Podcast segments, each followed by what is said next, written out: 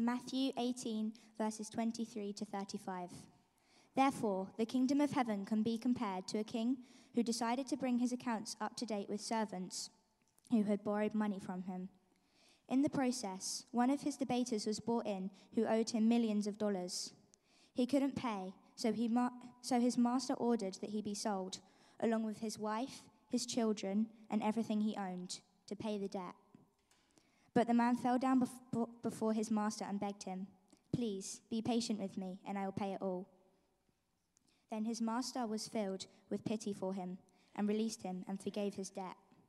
But when the man left the king, he went to a fellow servant who owed him a few thousand dollars. He grabbed him by the throat and demanded instant payment. His fellow servant fell down before him and begged for a little more time. Be patient with me, and I will pay it, he pleaded. But his creditor would not wait. He had the man arrested and put in prison until the debt could be paid in full. When some of the other servants saw this, they were very upset. They went to the king and told him everything that had happened. Then the king called in the man that had forgiven and said, You evil servant, I forgave you and that tremendous debt because you pleaded with me. Shouldn't you have mercy on your fellow servant, just as I had mercy on you? Then the angry king sent the man to prison and tortured until he paid his entire debt. That's what my heavenly Father will do to you if you refuse to forgive your brothers and sisters from your heart.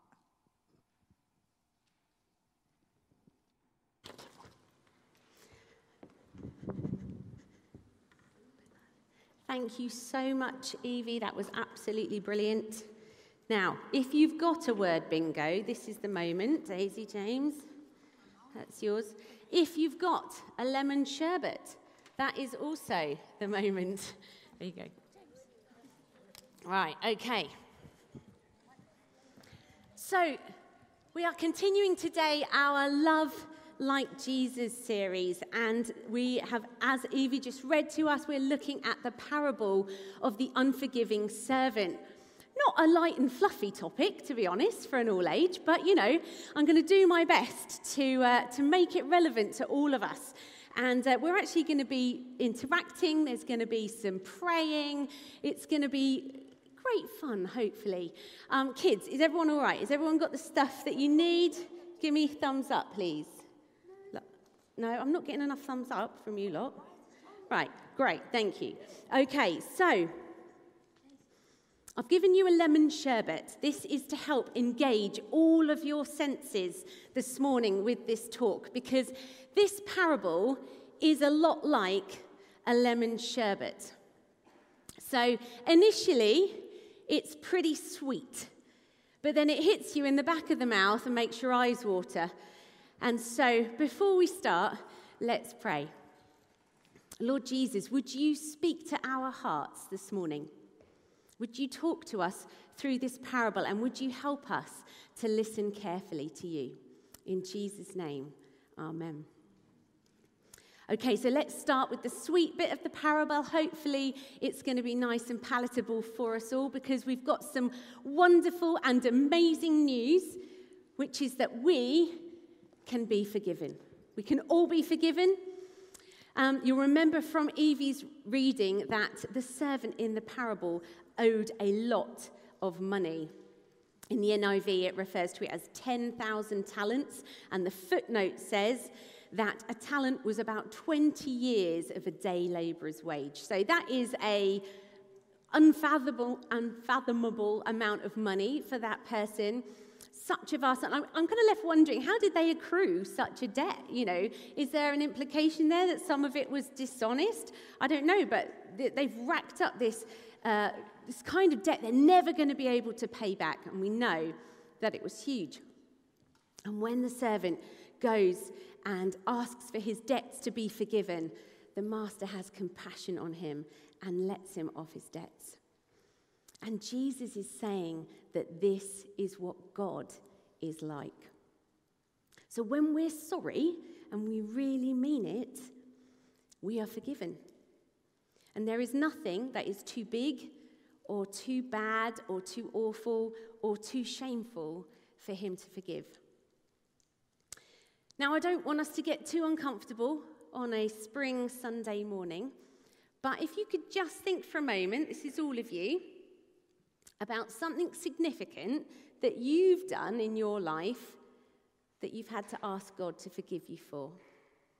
Now, kids, we're going to have to give the adults a bit of time because they're a bit older than you. They've lived a lot more life, they've made a lot more mistakes than you lot. So they're going to need a few minutes. But I'm pretty sure that it's the one thing that we all have in common this morning is that we have done things wrong in our lives. So hold that thought, as uncomfortable as it might be in your mind, of something quite significant that you've been forgiven for. And now listen to what the Bible says about God in Psalm 103. This is from the message version. God is sheer mercy and grace, not easily angered.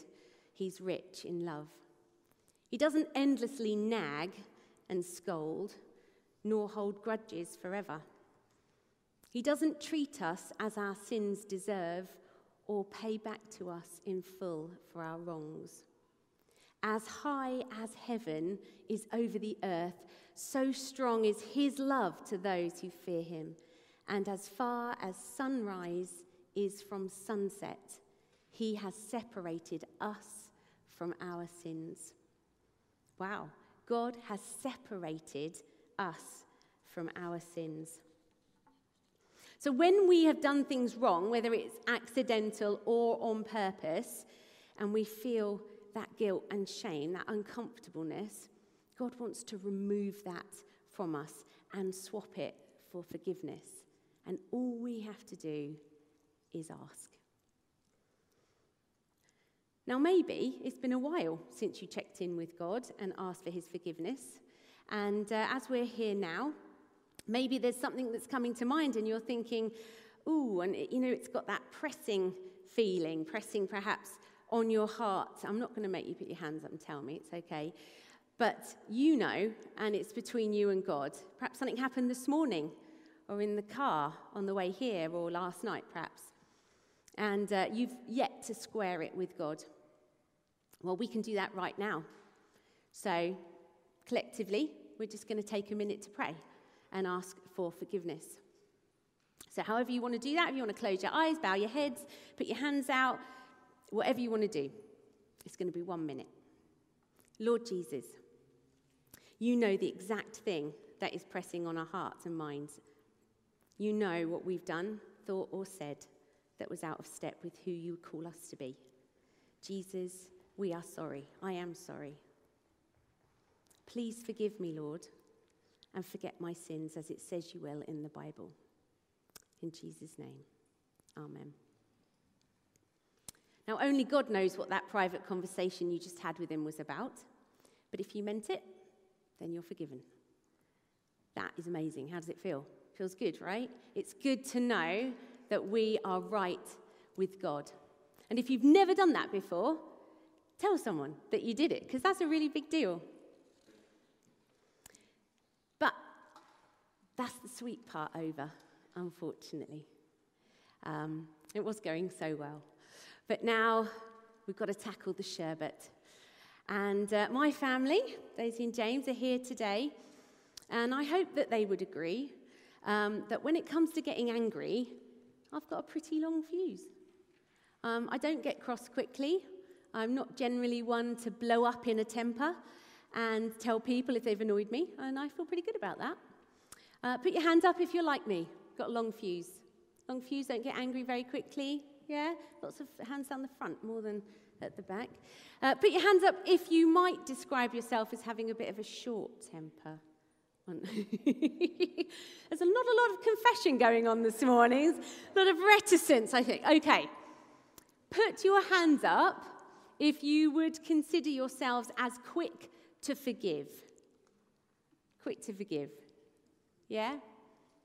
Thank you, Alan and Richard. okay, put your hands up if you might take a while to forgive. So, okay, a confession then from me. Although I have this long fuse, on the rare occasion, then what my incredibly long fuse has burned all the way to the end, it's a little bit like I fall off a cliff and it's a bit tricky for me to come back again. And um, normally, what happens is that I hammer home the point of what I'm annoyed about. And another thing, and another thing, and has been known for perhaps one of the kids to say, Mummy, I just want to move on. or, in other words, please stop going on about it and forgive me. Now, I'm sure that we have all forgiven people for things in our lives. Um, I think whenever we live closely with other people, parents, children, brothers and sisters, housemates, friends, um, we, we come into conflict at times and uh, we say sorry to each other and we forgive one another. And, and in some respects, although it can feel a bit tough for a day or so, we, we do that mostly, don't we? How easy do you find it to say to someone, is it easier if they say sorry to you? Does that make it easier for you to forgive them? A couple of weeks ago in Kids Church, Hannah played a great game uh, with the kids, and she listed a bunch of things and asked whether the punishments were fair or unfair. And so we're going to have a quick round of that now. So I want you, if you think that the punishment is fair, I want a thumbs up. If you think it's unfair, a thumbs down. And if you're not sure, I'll have a wiggly hand. All right. Anyone playing bingo is like, wiggly, great. okay, so first thing someone speaks rudely to their parents and they get sent to their room. Fair? Okay, fair. All right. Simon. She's your wife. She's um, okay, next one. Doing 35 in a 30 zone, no one gets hurt sent to prison for 10 years. Okay, all right, we're in agreement. Okay, next one. Stays out two hours later than they're allowed. Parents are really worried. No computer games for a week. Mm, okay. We've got, oh, we've got mostly agreement. Okay, this one. Burns the family dinner because they're too busy scrolling on social media. It's not. okay, all you bingo players, you're right. Hannah, can I give you uh, the job of handing out prizes for bingo players? Hand your form over. okay. Burns the family dinner because they're too busy scrolling on social media, has to eat that burnt dinner. Fair or unfair? okay, this is the last one. Gets forgiven by God for everything they've ever done wrong, but won't forgive others. Yeah, just like how I slipped that one in there. so, we all have different perspectives on what fair punishment is. Our parable goes on to tell us that the servant who had all his debts forgiven then refused to forgive the person who owed him money. But Jesus is calling us to be forgivers of others, and it is because we have been forgiven.